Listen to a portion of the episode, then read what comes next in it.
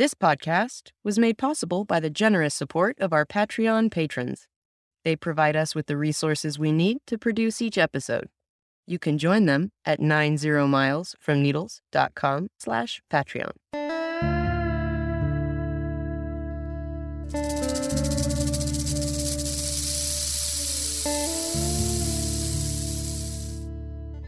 The sun is a giant blowtorch aimed at your face. There ain't no shade nowhere. Let's hope you brought enough water. It's time for 90 Miles from Needles, the Desert Protection Podcast with your hosts Chris Clark and Alicia Pike. Hey, welcome to 90 Miles from Needles. This is Chris Clark, And I'm Alicia Pike.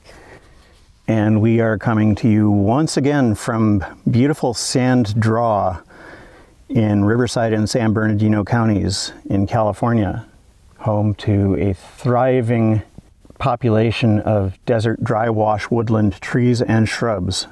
We are sitting in the shade of a beautiful ironwood tree, Olneya tesota. Ironwoods are evergreen deciduous trees. The leaves fall off once a year, but new ones grow just before the old ones fall off. The seeds are edible and it puts off a lot of seeds. Uh, they're really easy to sprout. I have two ironwood trees growing in my yard that are a foot and a half tall that I sprouted from seed I collected in 2020. Oh, now I'm going to start looking at the seed pods here. And what most people know about it is the wood, the heartwood of an ironwood. It's almost more geology rather than, Because it's so hard, yep, it's more like a rock. yep. I'm going to try and find a couple of viable seeds to take home. It's okay to gather seeds here? Yeah. Yep. Not sure I'm going to find any. Yeah, the wood is what a lot of people know ironwood from, even if they've never seen the tree, because the heartwood is just really hard and dense.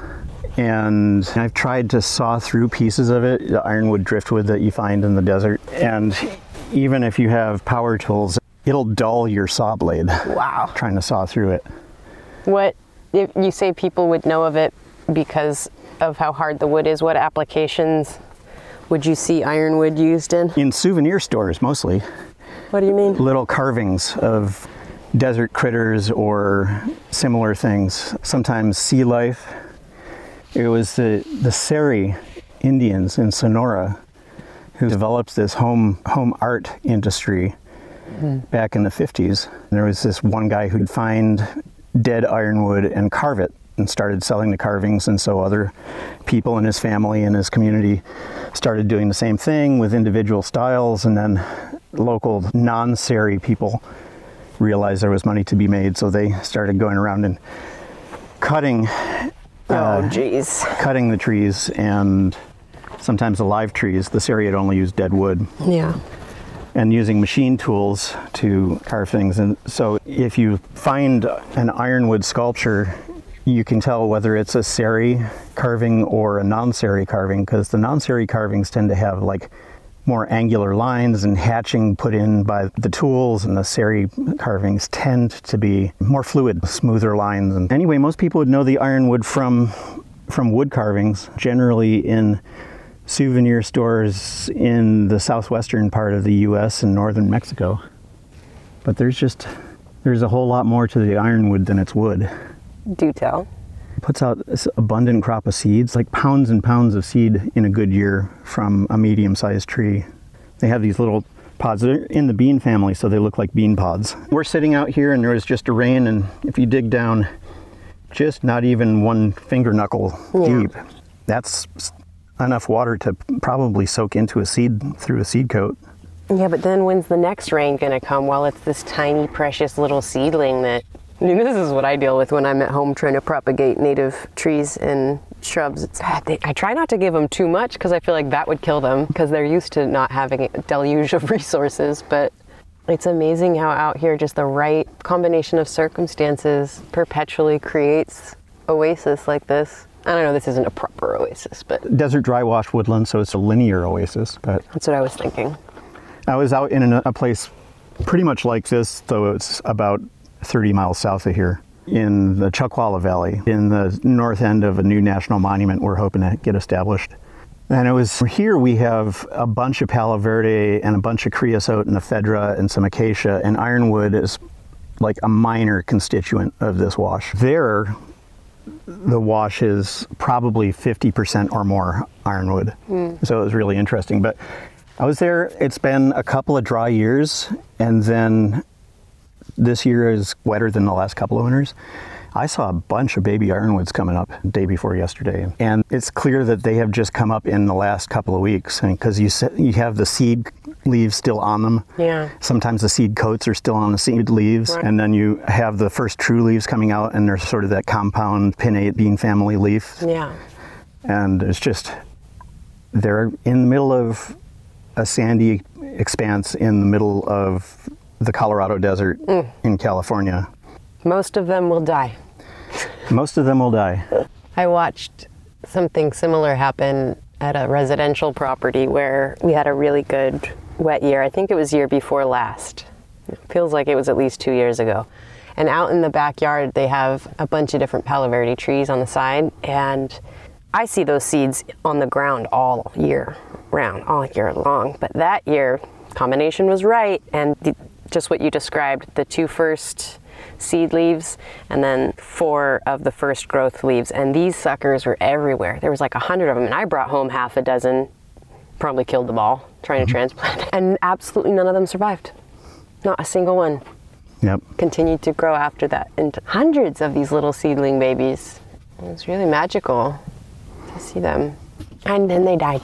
That wasn't so magical. No, It was reality. I have two seedlings in my yard, but I think that's out of about 30 that I got to germinate. And germinating in the little nursery pots, the like six pack flats that are a little bit deeper than the ones you buy begonias in because tap roots. Yeah. And they germinate readily. I put them in five gallon containers for a bit, except for two that I planted in the ground directly. And the ones I put in five gallon containers died. The containers are black, they absorb heat.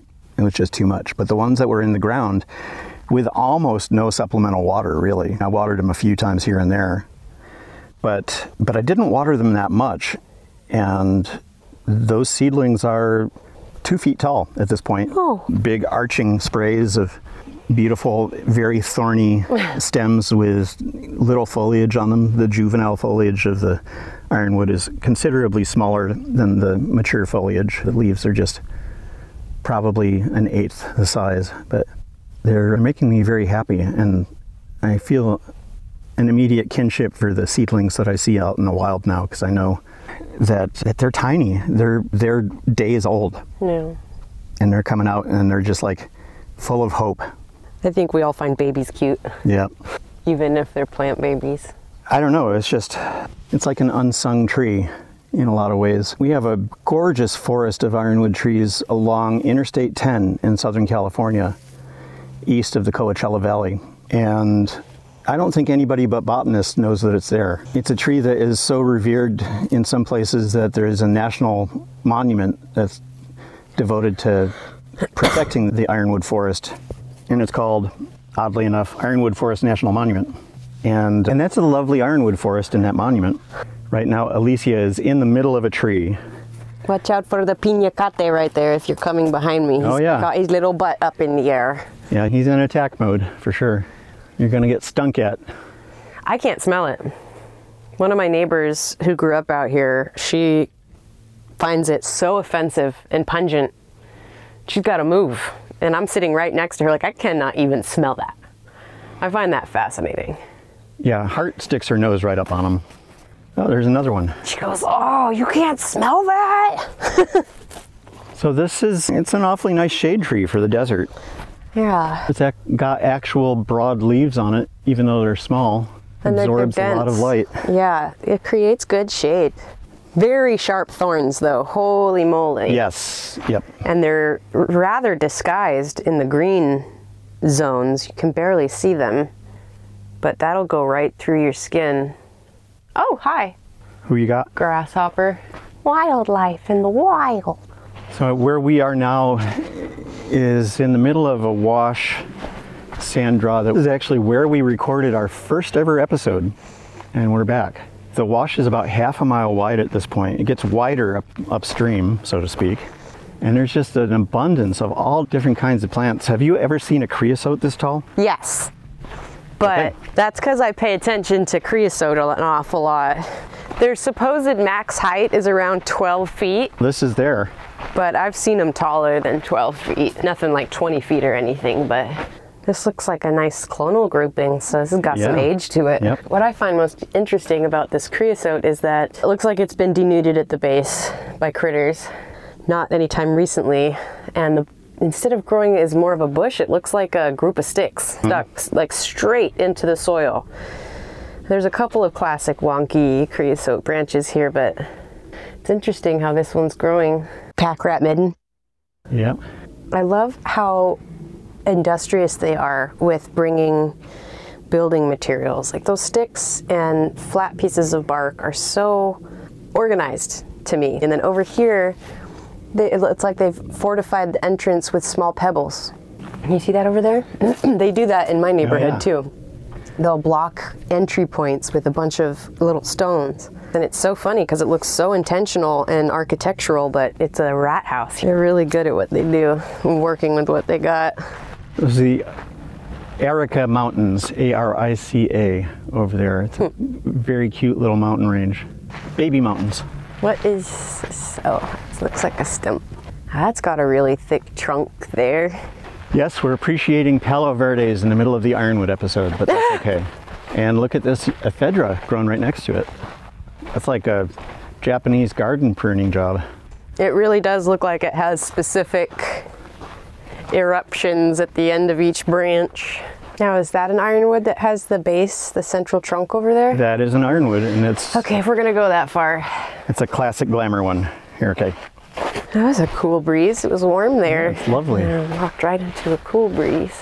A classic, beautiful tree-shaped tree, ironwood tree. Yeah, the canopy is not touching the ground on this one like a lot of the others. Rabbits do like to eat the leaves and the twigs, so not too surprising. And lots of little seed pods. Now, these thorns are a little more obvious than the other tree. These thorns have all turned black, which is very helpful.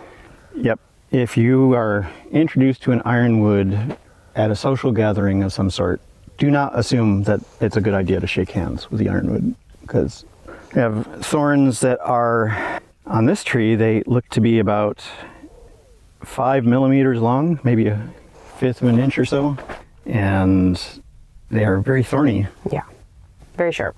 Like that one just punctured my skin and I barely touched it. Didn't really need that example set for myself, but okay. But there is there's obviously a point at which they fall off because I'm looking at this branch. This older branch still has some thorns on it. Yeah. And then Yeah, the older branches, they start to wear off and split. although it seems like maybe the really old ones grow new thorns cuz Yeah, look at those. Those are huge back there. but anyway, Not a tree to climb. not a tree to climb unless you have leather skin. You got to do what you got to do to keep your moisture and your nitrogen in a place like this. This is a good tortoise habitat here. Yeah, this looks like it might have been a more significant opening, Yep. burrow shaped, but it caved in. So I guess it makes sense that we came out here to talk about ironwoods, and there's just so much other stuff going on here in the ironwood forest other than things being ironwoods. It's like a whole ecosystem out here, depending on these leguminous trees. Yeah. Odds are, in a vegetative community like this, a lot of the plants are connected by underground networks of roots and fungal threads. Something like 80% of known plant species have a vast mycorrhizal partner, if not more than one. And that's certainly true in the desert. And so, even with all the cool stuff that we have seen walking around up on this side of the Earth's surface, there's probably a whole lot going on that we're just missing underneath. I always wonder what the pattern looks like underneath as compared to the pattern that I can see above. Yep. I thought about that with this tree earlier. Because we know for certain that a lot of these trees at least have the root partners that allow them to take atmospheric nitrogen and turn it into plant food, including the ironwoods and the palo verdes and the acacias, mesquites and smoke trees. Ah, The Iron Mountains look so nice from here. Love the light this time of day. It just draws out the topography of the mountains. Oh, yeah. I like to say when you can see all the wrinkles. Yep. You want to go find another ironwood tree? I say we go that way. There's a nice looking tall one over there. Oh, there's a real tall one over there. Huh? Yeah. Somewhere about a mile up is the tallest one I have seen anywhere ever. Oh, last time we were out here, the Palo Verdes were all leafed out. Yep. Quite a startling contrast. This looks like a hangout spot for somebody. This is a glorious tree. Yeah, you can walk right into the middle of it.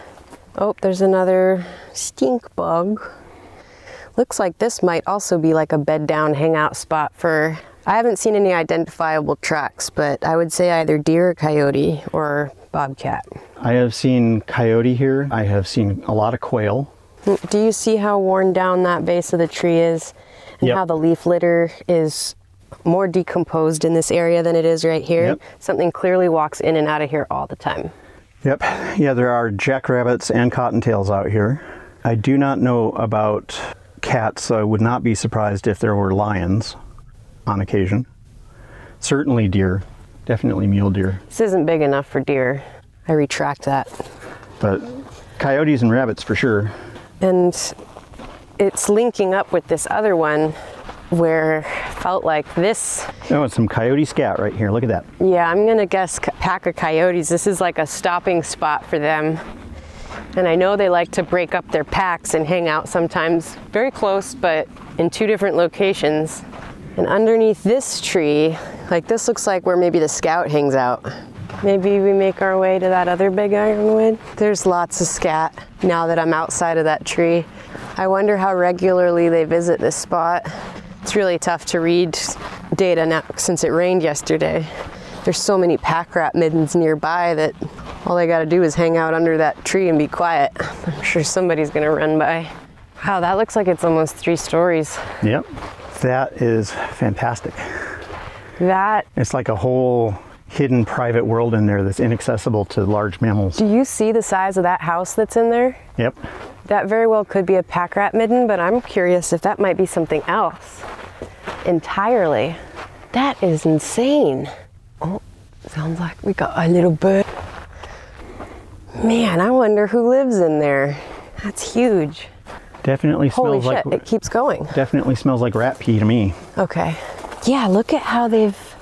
There's an entry hole right there Yeah. with the rat poops. Look at how they've taken advantage of the mud caking, and this is a huge nest. Wow, look at that space in the middle. Coyotes hang out in there Yep. for sure. There's really something so like gross, grossly beauty. It's like looks half dead and gnarly and scary. Like it's it should be in a forest where bad things happen. But that's only half the tree. The other half the tree looks like heaven, respite, food, shelter. And then this bottom bit is just am I in a Disney forest right now? It's so animated in here.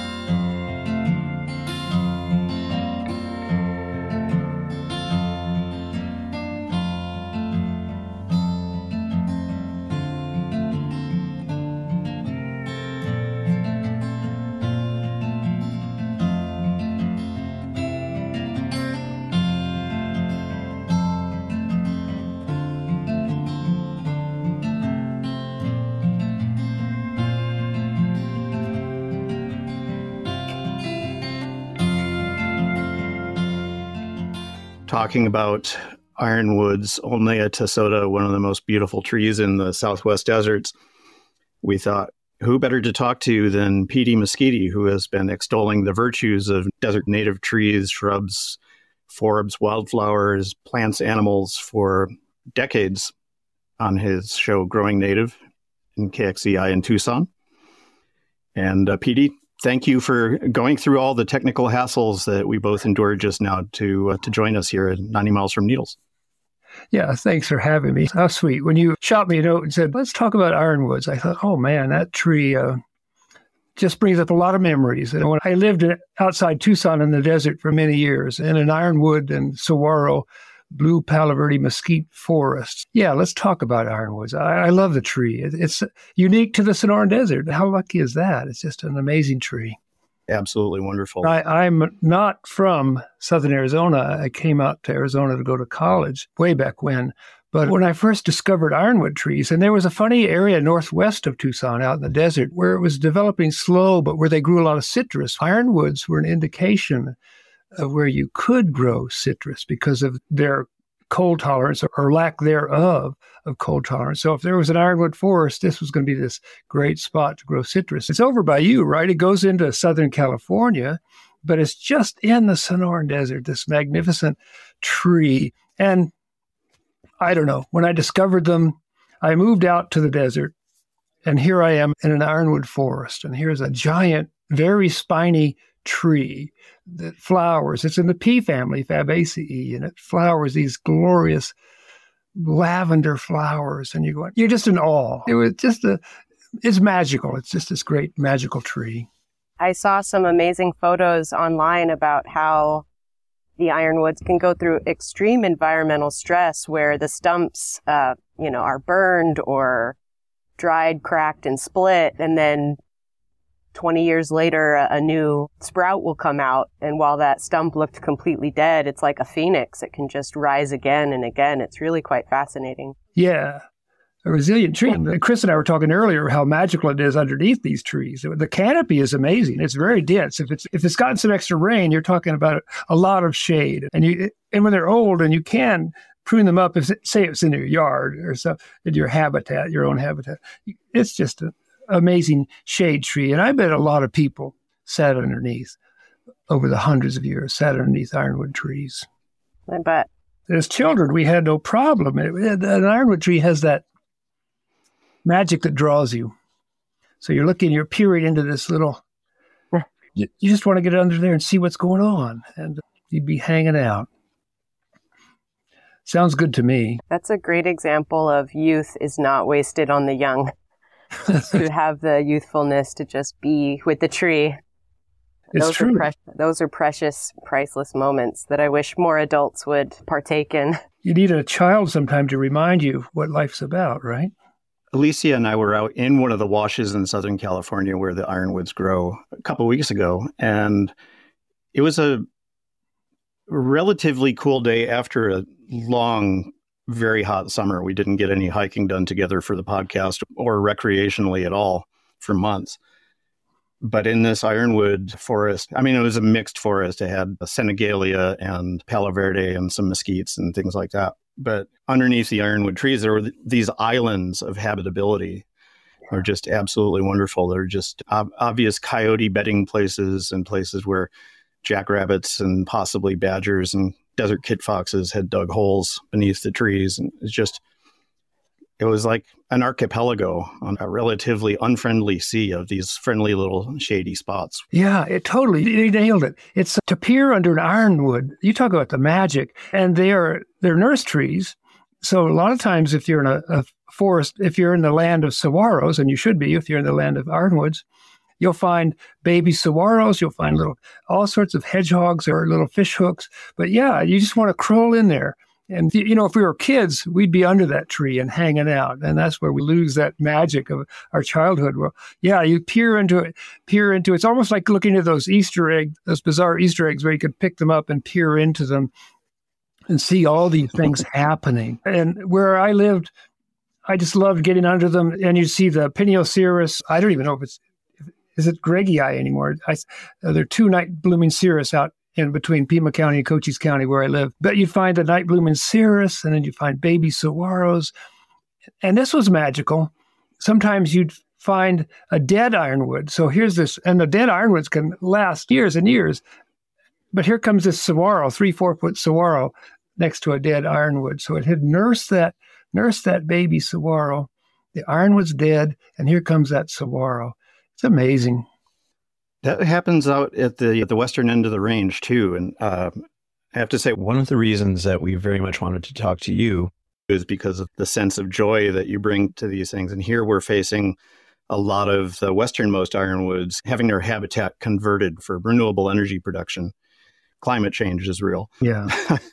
but our response to it is up for grabs. But it is it's sometimes difficult to to see these really wonderful th- thriving ironwood forests that um, may not survive our response to climate change. Although of the trees that I can think of in the desert, ironwoods, at least in the northwestern end of the range, are probably more likely to survive climate change itself than a lot Yeah. of other things. So I think you're right. And you know that we're talking about getting under a ironwood tree.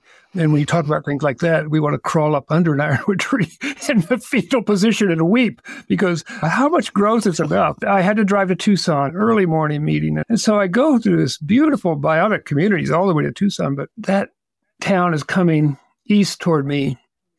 And they go, how much further can you keep going? It's just, uh, I don't know. I don't know. I, I there are lots of people. People want houses. It's a hard call, and I agree. And to me, the ironwood tree is the tree of the Sonoran Desert. They live hundreds of years, and we're we take them out so casually. Um, I don't know. I don't know what to tell you about that. It upsets me. How do you put it in the back of your mind and get on with your life sometimes? Yeah, but ironwoods, they live to what? I think they they can't really count rings in them. There's this magnificent wood, hard wood. They know they're 300 years at least. I once was on a search. There was a fellow doing the champion trees of Arizona, a rumor of an ironwood tree out off south of Gila Bend on an Air Force base on the way on the way out toward Yuma. And we they led us onto the base and we found this tree that three of us could not get our arms around. and we're wondering Wow. how old is this ironwood tree and what has it seen in this arroyo in this Sonoran Desert west of Gila Bend, Arizona. Amazing. I'll tell you one other thing. When I lived in the desert, you, could pick up the dead ironwood branches with your dead mesquite branches and, you could burn them in your fire, your wood stove. I had a house where the wind seemed to blow right through it. And so we had a wood stove. But burning ironwood, the smoke smells like the earth itself to me. It just is. It's like, oh my gosh, Mhm. this smells like soil burning. It's just, I don't know. I could, if I smelled ironwood right now, I could start telling you a dozen stories of campfires where you camp out in an ironwood and break up branches and uh, put them on the fire. Great plant. Ironically, at one point, when charcoal was so popular, mesquite and ironwood were harvested in Mexico and southern Arizona and maybe over your way for charcoal.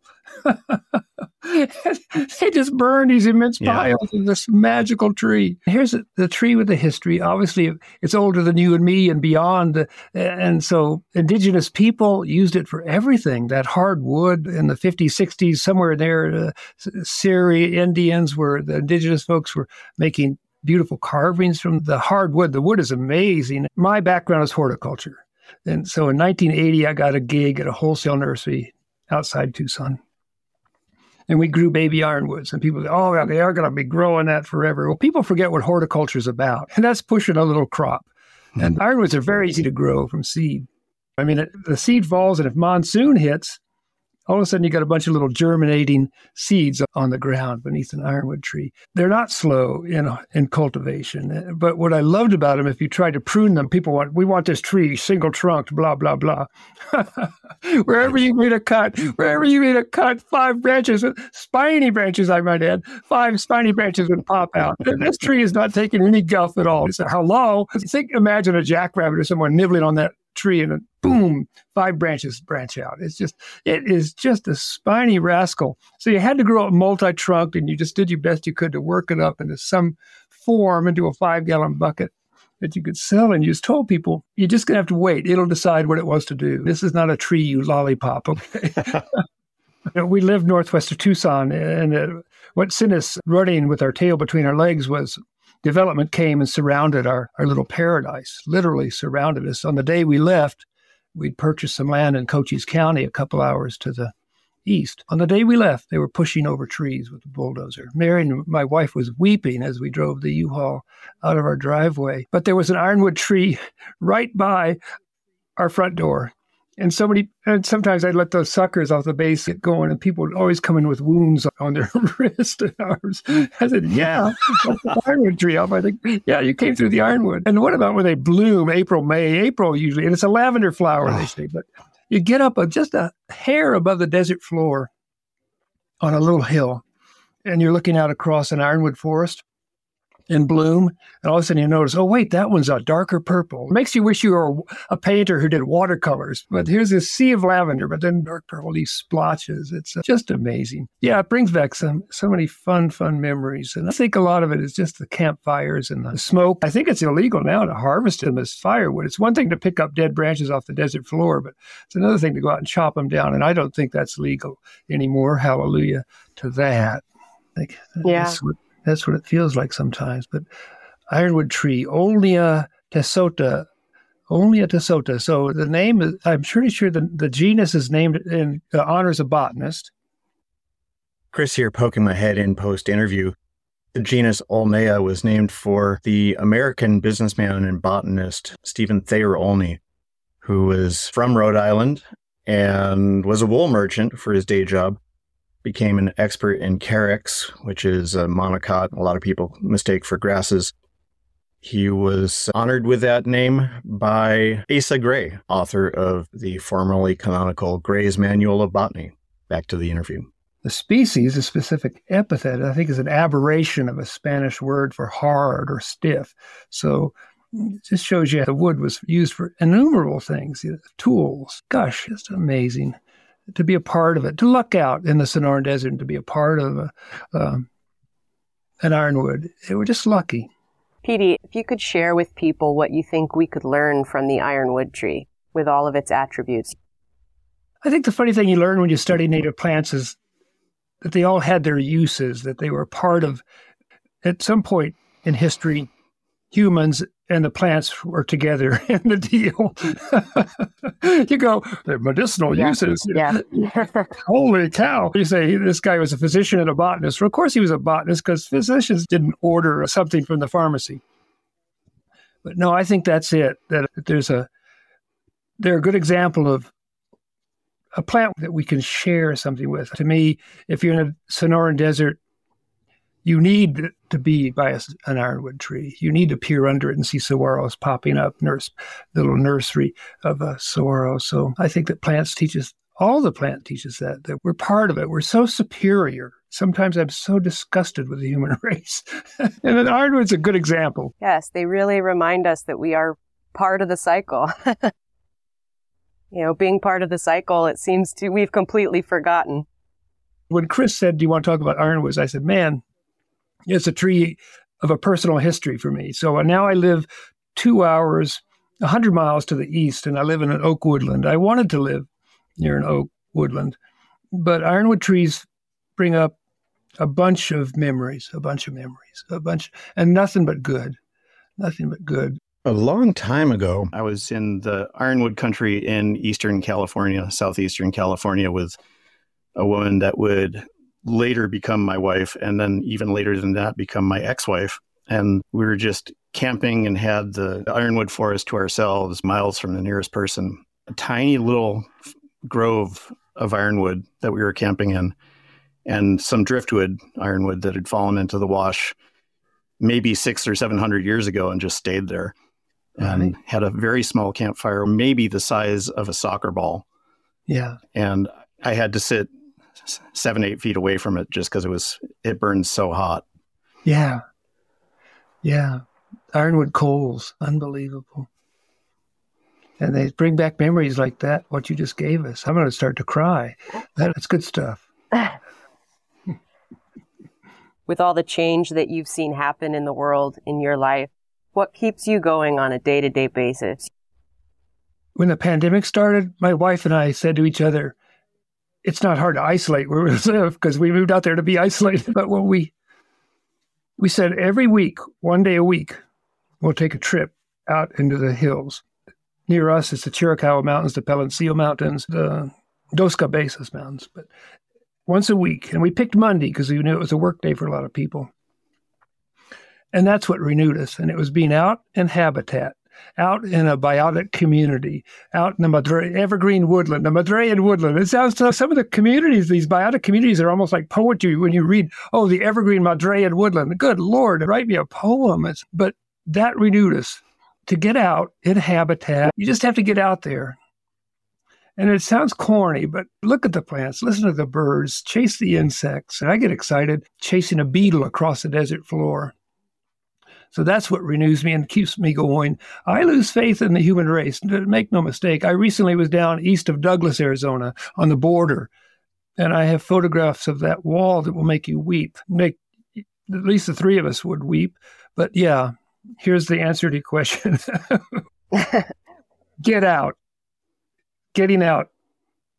Identify yeah. a new plant getting excited about an old plant. Oh my God, I didn't know it set fruit this time of year. Oh my God, it's growing with that plant. Oh my God. And uh, almost a childhood. I laughed one time, Marion and I, uh, Marion, my wife Marion and I, were looking at blooming. We timed it to this one canyon we call Rainbow Canyon, no, Rainbow Land, because of the Echinocereus there, the Arizona rainbows. Were laughing as if we probably sound like we're making love or we're walking up this slope and looking at blooming plants. Oh my God. Oh, I love this. Oh my gosh. And uh, that's what it's about. That's what it's about. Get out. Get out. Embrace plants. Embrace habitat. Embrace your biotic community. Yeah. I'm really glad to hear you say that because that's a big message that I want to share with the listeners to our podcast is that nature is the medicine, you know, and I think you're a great example because your enthusiasm comes through in your voice. Your genuine excitement at a beetle scuttling across the road is something that we should take pause and enjoy those moments. And I really appreciate you encouraging us to do so. Not only here on our podcast, but on yours as well. Yeah, thank you so much. Yeah, great. It's true. Get out, enthusiastic, right? chase chase beetles. Thanks for having me very appreciative of your joining us and of you. Anyone that can spread joy about the natural world right now is someone to be thanked and cherished, and we do. So, oh, thank, thank you. you so much. I'm lucky to be on. Thanks a lot.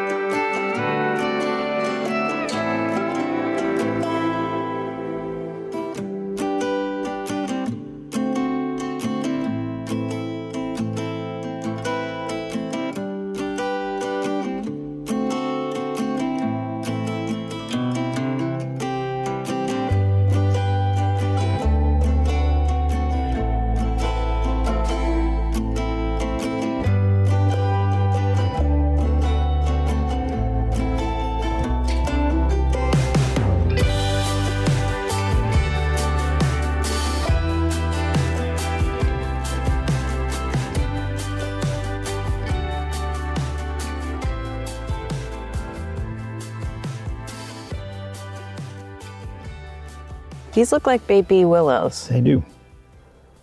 Or not. Pretty sure that's what that is, in fact. There's another one over there that I'm enjoying looking at. I was reading that ironwoods, the numbers are astounding how many different aspects of the environment rely on ironwood to protect it, to shelter it. It attracts more birds to the area. And even though rodents and herbivores take refuge under this tree, the way that it its thorny branches create these little cages of protection for baby mesquites or willows or there was some nettle over there something. No it's not nettle. That looks like a currant or gooseberry of some kind. Mm. yeah, we are underneath an ironwood tree. I took our friend Petey Mesquite's comment about if we were children we would climb under the tree as a personal challenge I'm certain he did not mean it that way, but I'm also certain that if he was here, he would be under this tree with us right now. For sure. We are not far from Corn Springs, which is an oasis in the middle of the Chuckwalla Mountains, in the northern edge of the Sonoran Desert in Southern California. And this wash, it looks like it's about a quarter mile wide. It's 20 foot cliffs on either side. And we have, in addition to ironwood, we have smoke trees and palo verdes and a couple of mesquites and some desert willows. And it's just a really beautiful day in mid November in the California desert. Bright and sunny, but brisk and cool. And I think it is pretty fitting that we started out our first season of this podcast sitting in an ironwood forest. We weren't underneath the tree, but we were next to it.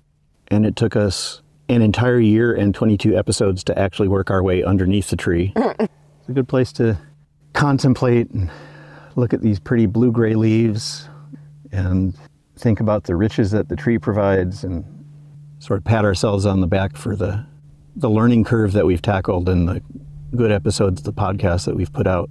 Do you see that gall though? That is very cool. There is a branch above our heads that is probably an average of about three and a half inches thick, but there's a gall that is about the size of, I'd say a volleyball. Yeah, s- somewhere in between volleyball and county fair prize winning grapefruit. These branches over here are really tripping me out because it looks like they started to swell like they were going to have a gall, but then they died. You see mm-hmm. what's going on Yep. over here? They look like little Popeye biceps. I have that song going through my head now. Don't sing it out loud, whatever you do. there probably is wild spinach in this squash, or at least amaranth. Plenty of edibles if you know what you're looking for. The flowers for the native bees. The dense canopy for nesting of white winged dove and other birds. The tree trunks act as trellis for vines, which we're seeing that. There's little viney guys growing around us that are starting to make their way up into the tree. The shade that it gives underneath is protection against sunburn for the night blooming cereus. Leaf litter provides nitrogen and organic matter for soil enrichment. Deep roots hold the soil banks in place. There's the pumping of nitrogen and minerals from the lower soil strata through the root structure. Symbiotic bacteria and fungi create islands of fertility. There's seeds for dove, quail, and rodents at the base.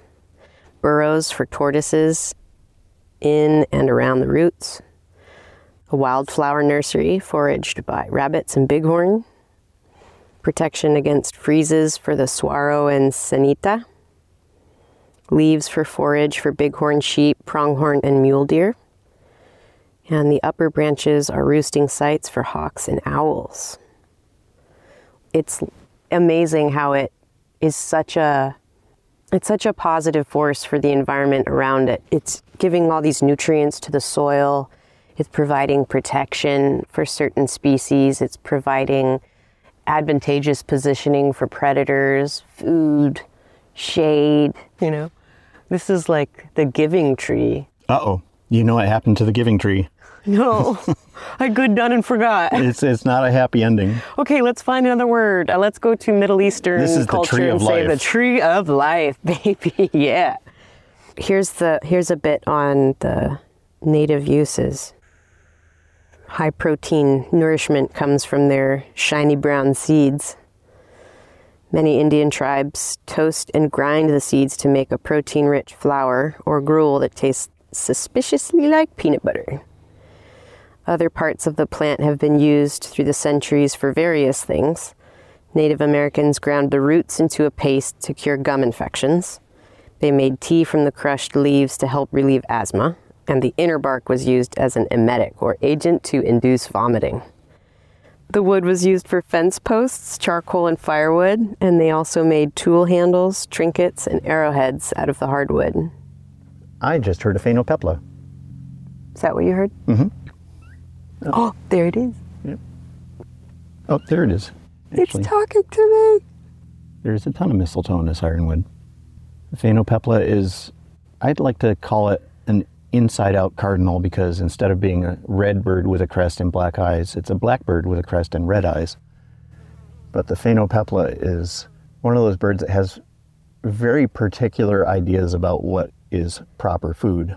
It's the only critter out here that eats the mistletoe berries because of their toxicity, from what I understand. Yep. So it eats the mistletoe berries and it sits on a branch and poops out the previous lunch of mistletoe berries, and those seeds germinate and they send roots into the stem of whatever tree that they are pasted to by the bird poop. Perfect little poop packets of fertilizer and seeds. And instead of roots, actually, what they send out are haustoria. That is the technical term for the thing they have instead of roots, because they Kind of hair like extensions that embed into the branch. Right, and they get into the vas- vascular tissue of the plant, and that's where that mistletoe is going to live.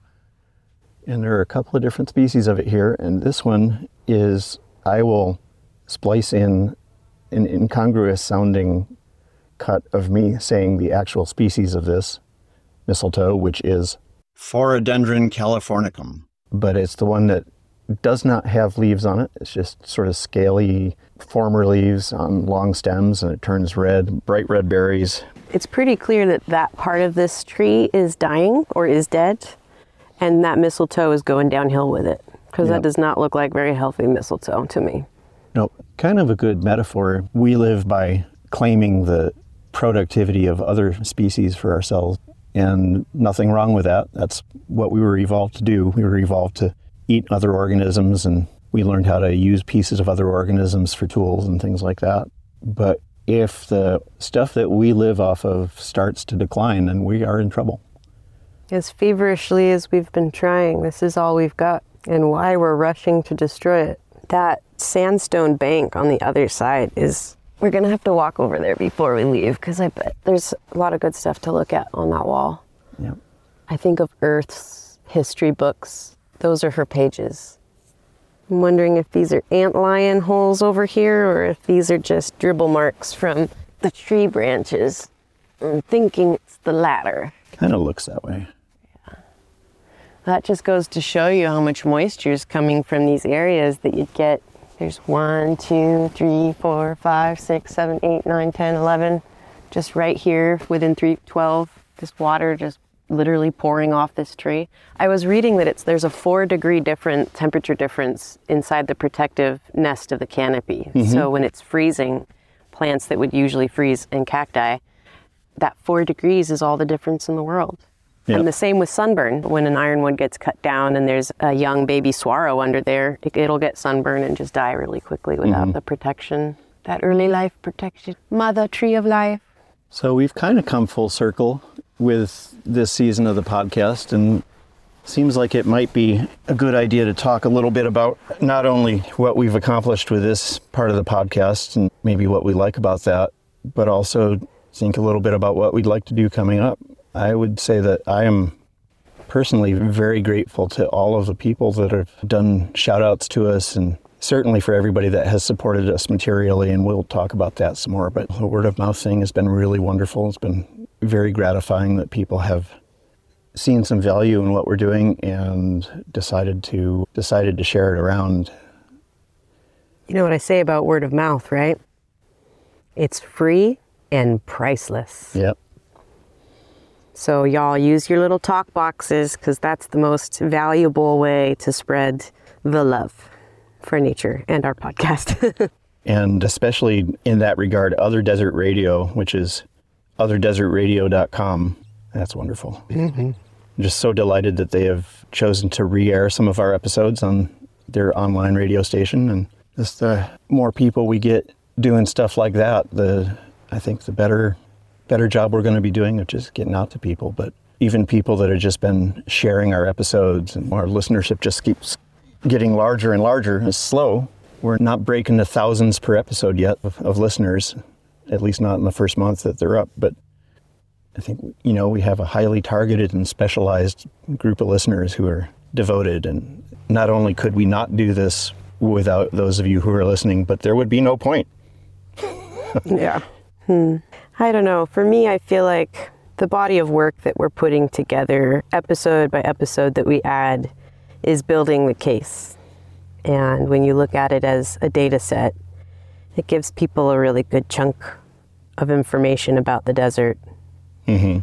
That as a newer pod, we haven't even completed our first year. We're very close, but there wasn't a body of work for people to. I mean, with you, people had a body of work to identify, but you brought a, a co host into the mix, and you know, people getting to know me and getting to know these issues that we want to focus on. And now that we have a body of work behind us, I feel like from here on out, it's going to be easier to grow our audience. It's going to be easier because when people are communicating with each other about issues that are important to them, there's a body of work for them to reference to for us. There's not just two or three episodes or six, there's going to be more than 20.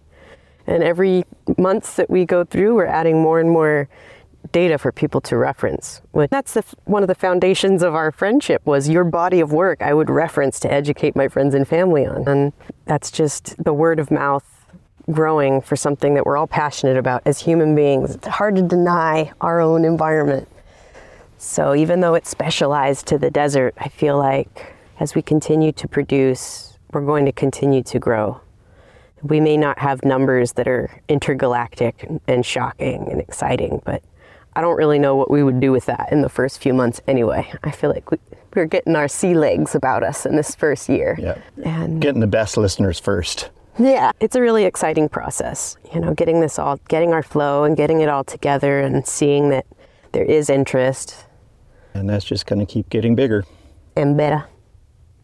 Well, I have to say that this podcast and this season of this podcast would have been very different, and I think not nearly as good if it wasn't for my absolute favorite co host being part of it, whom I love dearly. Aw, thank you, Chris. It was you just bring this point of view to it where you're you don't claim to be an expert in things, even though I think of you as an expert in quite a few areas of desert studies, but you ask questions that are really important to ask that I forget to even address because I've been doing this for so long that I assume everybody knows what an Inselberg is. And I've been doing the activism thing for so long, and I just take for granted that it's always about people making money and lying. And I skip over that part, and you bring it around when appropriate to saying, yeah, this is just about some asshole getting rich at the expense of the planet. And I forget to say that. Yeah. and I just, You've been mired in the politics Yeah. and the inner workings of it, and I have no exposure to that. So, the, yeah, these are all raw outside observations, whereas you're so deeply entrenched in that world. yeah. I was flying over the Grand Canyon, and of course, I got the window seat because I was flying over the fucking Grand Canyon and going from Las Vegas to Denver for work meetings, and just over the canyon country at sunset and looking down and seeing the mouth of the Grand Canyon where it flows out into the Mojave at the Grand Wash Cliffs and just absolutely beautiful. Mm-hmm. And I was looking down at one section of this plain where there were streams that had been flowing across the surface of the earth. And then the ground started to rise. And these streams had just been meandering, you know, these big U shaped swoops back and forth. And it was just to wherever the path of least resistance was across the plain. Maybe But that's also a water force pattern. I forget what it's called. That pattern is what will create oxbow lakes because the water just right. has to push and then change course and it just has to switch back for some reason. I Right. forget the term for that, but but it's it's the kind of thing that when it's happening on the surface a small change can make a big change in the flow. Yeah. you could throw a basketball sized rock into a stream that's 10 feet across and that can change the flow patterns to the point where a quarter mile downstream it is 100 feet off of its previous course. And then it will eventually loop back around and rejoin it's just a it's a lovely aspect of how physics just shapes the planet. But in this particular spot these meanders happened thousands of years ago and the earth beneath them started rising hmm. and so the streams were higher than they had been, and they just started cutting down into the soil and then into the rock. And now they're slot canyons that follow the path of these old me- meanders, and the geologists call them entrenched meanders. Hmm. And it's just a fossilization of a pattern that existed because of fluid dynamics, just because of the way water flows across the surface that is almost level. But then something changed and just literally set these patterns in stone. And they carved themselves into the rock. And now you look down and it's just this series of really familiar looking goosenecks, but they have canyons that are 50 or 100 or 250 feet deep. Hmm. And it's just, I was thinking about that as such a useful metaphor for a lot of things we do in life because we just, we start doing something for a particular reason. The cafe we wanted to go to is closed, and there's another one that's half a block away that we haven't tried before, so we try that. And then eight years later, we go to that second cafe as a, a habit, and we don't even think about it. You want to get a cup of coffee, so we go there, and we pass the one that we had been going to previously. And it's just, I don't think that there's anything particularly bad about that. It is human nature for some humans. But just thinking about it with fresh eyes, looking at are we really in a trench here? Or is this just the way that we happen to be flowing at the moment? And we can change that up if we want. I was going to say it's entrenched meander sounds like a philosophical discussion from a point of view. It also sounds like a really good band name. Yep. Philosophical instrumental music that makes you question your very existence. Being alive feels like an entrenched meander. So if we lift ourselves outside of the entrenched meander that we may or may not have set with this season of the podcast, hmm.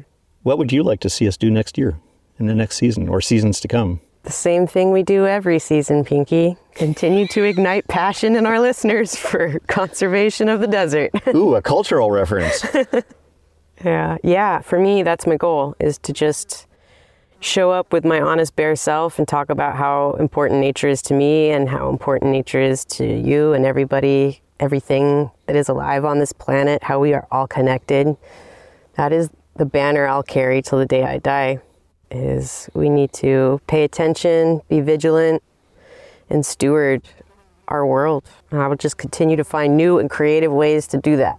Yeah. And I like the idea of elevating the voices of people that are also doing that. Yes. You know, we've talked to a lot of really wonderful people for this season They're doing great work. We've just scratched the surface of people that are doing amazing work in the desert. It just blew by. We have such a long running list of people that we keep adding that we want to talk to and we want to do it now but there's it's just a never ending exciting list of, of other advocates that we honor and cherish and want to put on the stage to talk about their perspective and we've got a lifetime of work ahead of us really And the work of a lifetime. yep bet you didn't know that she goes both ways what goals do you have for next season I want to get more voices involved. I want us to have some teammates, maybe people that are in the business of writing commentaries for newspapers on their own campaigns. I'd love to get them to think about recording versions of that and sending them to us. I'd like to see if we can harness some of the talent that's around in the desert. The desert has more than its share of musicians and visual artists and poets and I just feel like we we could be amplifying their work and they could be amplifying us, sometimes with literal amplifiers. I would really like to see a couple of live events. I was just thinking of the live event aspect that you brought up. It would be so fun to have a sort of desert showcase where we had all sorts of different characters come up to share their part of the desert, Mm-hmm. like an like a variety show, but for nature Yep. instead of glamour. So if you're listening to this and you have an idea of a place in the desert that would be suitable for hosting a 90 miles from Needles live show and event, let us know and we could actually set up a tour if it came to that. It's not that hard to get from here to Tucson or to Moab. It just was in Moab. It was easy. Big Bend. Now, Big Bend, we'd probably need to find a financial sponsor just because that's a distance and that would be some gasoline and some time off work. But and some pet sitters. Yep. I can totally see us doing a couple of live shows. I think that if we just spent a day beforehand planning something out on the theme of, for instance, the desert is not empty space, that we could fill 90 minutes of a live show and have people laughing and have people offering from ideas from the audience or asking questions that other audience members might answer have a line of people at the microphone saying, This is more of a comment than a question. Eh. Bring it. So we'd really like to thank everyone who has contributed in a substantial or tangible way to the success of this podcast. Yes. Time to give credit where credit is due. So here's a bit of a list, but we'll try to make it we'll try to make it lively. Adan Lopez, Adrian Slade, and Alan Mason. Anne Graham, Anne Kelly, Arch McCulloch. And I owe Arch some jokes about backpacking stoves, which they do exist. Coming at you, Arch. Yep. Bonnie Brady, homegirl in Joshua Tree, Brandon Braun, and Home- Brent. That's my homeboy, Brandon Braun. Yeah. All right. And Brendan Cummings, a big friend of the podcast who's been on a couple of times. Hometown homeboy. Brett Barry, Brian Fies, Cameron Mayer. Cara Barbero, good old friend from the Earth First Days in Berkeley. Carol Corbett and Carolyn Conway. Kat Lazarop. Kat is one of those old friends I've never actually met in person, Ah, but she does great work. She's a great journalist. pen pals do exist. Yep. Kathy Davies, Charles Peterson. And Charlie keeps us honest. Charlie was like our second Patreon supporter. and he's, I think he's given more money to us than anybody. And he routinely emails me to let me know when we need to do a little bit of a fact check. And that's, Uh-huh. that is such an important thing. Yeah. And, and we also need to have a beer with him or something similar. Sounds good. Christiana Saldana and Chuck George and the amazing Cody Hanford, another great friend. Here's a familiar name Coral Clark. Love you, sister, sis. Love you. Daryl Evans, Deborah Bollinger. Deirdre Sirkanowitz from Desert Survivors, Derek Loranger and Eric Hamburg, Wonder Valley neighbor and good friend. Wonder Valleyites in the house. Eve Brown, Florian Boyd, and Fred Bell. And Florian is an old hiking buddy, local in Palm Springs, Palm Springs born and bred. Gary Spears, my colleague on the board of the Mojave National Preserve Conservancy, and Gloria Putnam, who has the best goat related Airbnb in the entire desert. Well, all right. and Heather Hurley. Chris jumping in later with a quick note here. After we recorded this, I learned that my longtime online friend Heather Hurley, resident of Indio, native of Boron, California, who I've been talking to online for 20 years or so, passed away in October after a long, long illness. And we are going to miss her. Thanks for everything, Heather. Heather Summerfield, Jasmeet Singh, and Jeff Hunter. Jeff is a colleague of mine from NPCA, and Jasmeet has been corresponding with us, giving us great feedback and advice. Excellent. Thank you. Jim Stanger, who I got to see this week over at the Avi Kwa Ame National Monument hearing the BLM held in Laughlin. John Griesemer and John Patzold. John and Darlene Lundstrom, John Norris, Judith Lynn Lafoon. And I got to meet John and Darlene in Moab this year. They're great folks. Judy Fennerty, another wonderful local, and Juniper Harrower, Joshua Tree expert and artist, and Justin Tappan. Hope you're doing well, Justin. Uvenio Guerra, Karen Tracy, and Carl Young. Thank you, thank you, thank you. All great friends. Kathleen Case, Kathy Holmes of the Shields and Holmes household, wonderful person, and Ken Genku Cleland Erickson, longtime pen pal. Chris Zarnock, Lorraine Turk, and Laura Cunningham. Thanks, Chris, for the wonderful ed- editing advice and consulting early on in the podcast. Leland and Kim Garrison Means, Linda Gibson, and Lisa Morgan of Joshua Tree Voice. Hey, Kim and Leland. And hey, Joshua Tree Voice. Let's see, we've got Lori Witzel, Lorraine Suzuki, and Louise Mathias. We need to get Louise reading some of her poetry on the podcast. Luana Lynch, our old neighbor in the old neighborhood, Lynette Millette, and Lynn Sweet, another Joshua Tree expert. Okay. Maru Sudan Kati. Man, I miss you, Maru. We need to hang out. Marisa Monroe and Marianne Ruiz, who is a dynamite desert activist. I take my clues from her Mm. about how to do things. Mary Buxton, Mason Vale, Matthew Woodman. Miralee Sethi, Mike Kaufman, and Michael Gordon. God, got a lot of friends on here. Michael Mack, Michael Stillman, and Michelle Simmons. Michelle is the northernmost desert rat that I know of, up in above the Canadian border Oh boy. in the Great Plains. Moises Cisneros. Hola, compañero. We should hang out. Monica Gorman, likewise. And Monica Mahoney. We still owe each other a hike, I think. We've got a Miss Natalie Pearl Patch on the list. That would be my mother, my most beautiful mother. Thank you so much for your support. No surprise there. Always supporting her daughter. Pam McCann, Harker James Lloyd. And Pam McCann would be my mother if she was several decades older, but we did actually meet at a demonstration in San Francisco against the very first Gulf War. So we have a Go we have a back. long activist friendship. Yeah. Here's a familiar name, the Patch Spine Center. Hey, Warren. Thank you for your support. Patrick O'Driscoll and Raya Buchanan. Robert Bagel, Ryan Baird, S underscore P. Ryan Baird, incidentally, I heard playing bass in a string quintet a few days ago, and he is part of a fantastic group of people playing really wonderful music. Sam Easley, Sarah Carden. Sarah is our very first Patreon supporter, still with us. Wow. Thank you, thank Sarah. You. And Sarah Jane Kennington, another wonderful local dynamite activist, former president of the board of the Morongo Basin Conservation Association, wonderful person. Scott Fajak, Sean Sharp, and Sergey Konazenko. Troy Arden, Tenkai Karia, and Terry McGlynn. Thank you, thank you.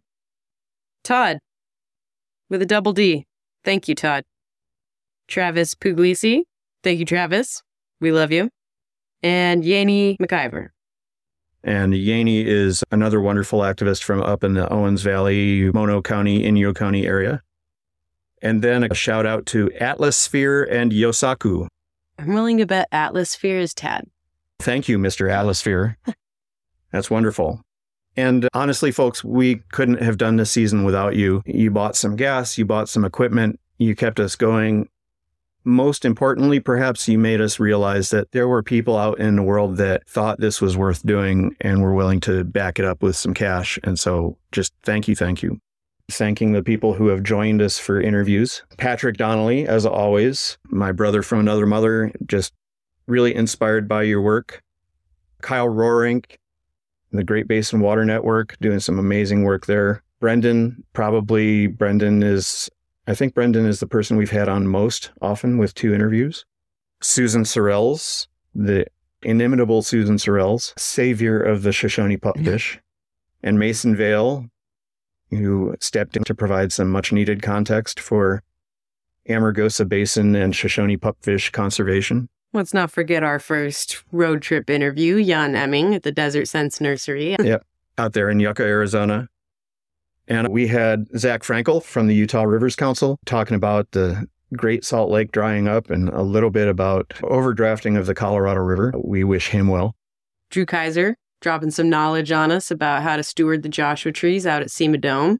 Taking good care of all of the plants at Mojave National Preserve and being an awesome guy. We had Louis Sahagan, the LA Times environmental journalist of many decades, telling us about threats to the wonderful bristlecone pines in the California desert. Christian Daniels with the Desert Balloon Project.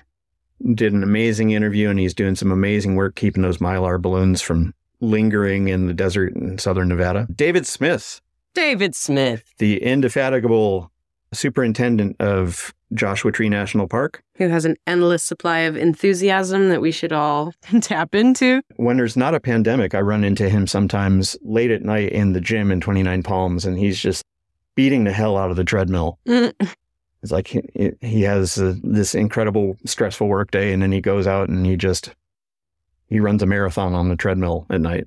Life goals that I will never make.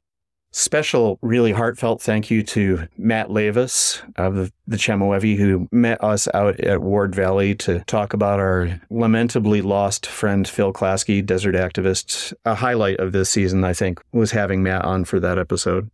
Shannon Salter, uh, thanks for letting us come to your event and and record what was going on there. And I was just in a meeting early this morning in which we were talking about solar development all around Yellow Pine Solar. There's 20,000 acres of proposed solar in that valley, and it's going to be it's going to be intense. Definitely need to have Shannon on answering some questions in season two early on.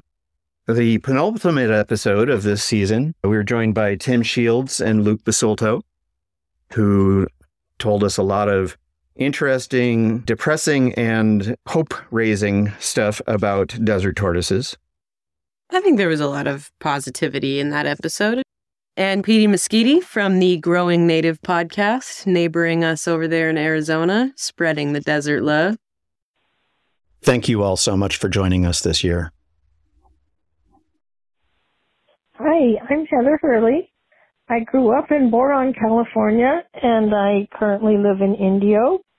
I think the desert is beautiful because there's a stark and subtle sort of atmosphere that's different from any place on earth. Every time you step out your door into the desert, you see something else that's just amazing. Thank you. We'll see you in January, folks. Thanks for listening. Thanks, y'all. See you next year. This episode of 90 Miles from Needles was produced by Alicia Pike and Chris Clark. Editing by Chris. Podcast artwork by the remarkable Martine Mancha. Theme music is by Brightside Studio. Other music by Slipstream. Find our social media accounts at 90milesfromneedles.com slash social. Subscribe to our email newsletter at 90milesfromneedles.com slash newsletter. Listen to us at 90milesfromneedles.com or wherever you get your podcasts. You can also hear us at otherdesertradio.com. Help us by leaving a review on your favorite podcast app. Thank you to our newest Patreon supporters Garland Kirkpatrick, Lisa Lynn Morgan, Carol Corbett, Atlasphere, John and Darlene Lundstrom, Ryan Beard, and Adrian. Support this podcast by visiting us at 90milesfromneedles.com slash Patreon and making a monthly pledge of as little as five bucks. Or visit 90milesfromneedles.com slash KOFI to make a one-time contribution. Our supporters enjoy privileges including early access to this episode. Crucial support for this podcast came from Tad Coffin and Laura Roselle. All characters on this podcast are all characters on this podcast. This is Bouse Parker reminding you the best way to stop a bad guy with a gun is with a progressive army veteran and a drag queen in heels. See you next time.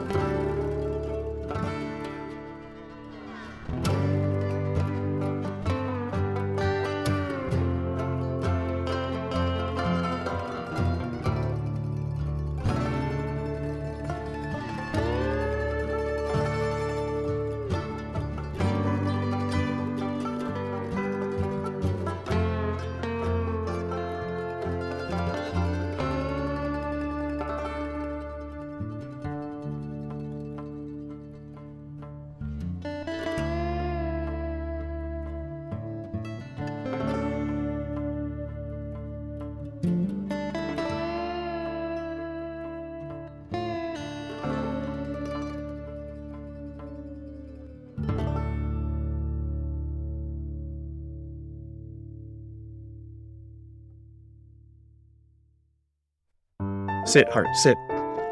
Good dog.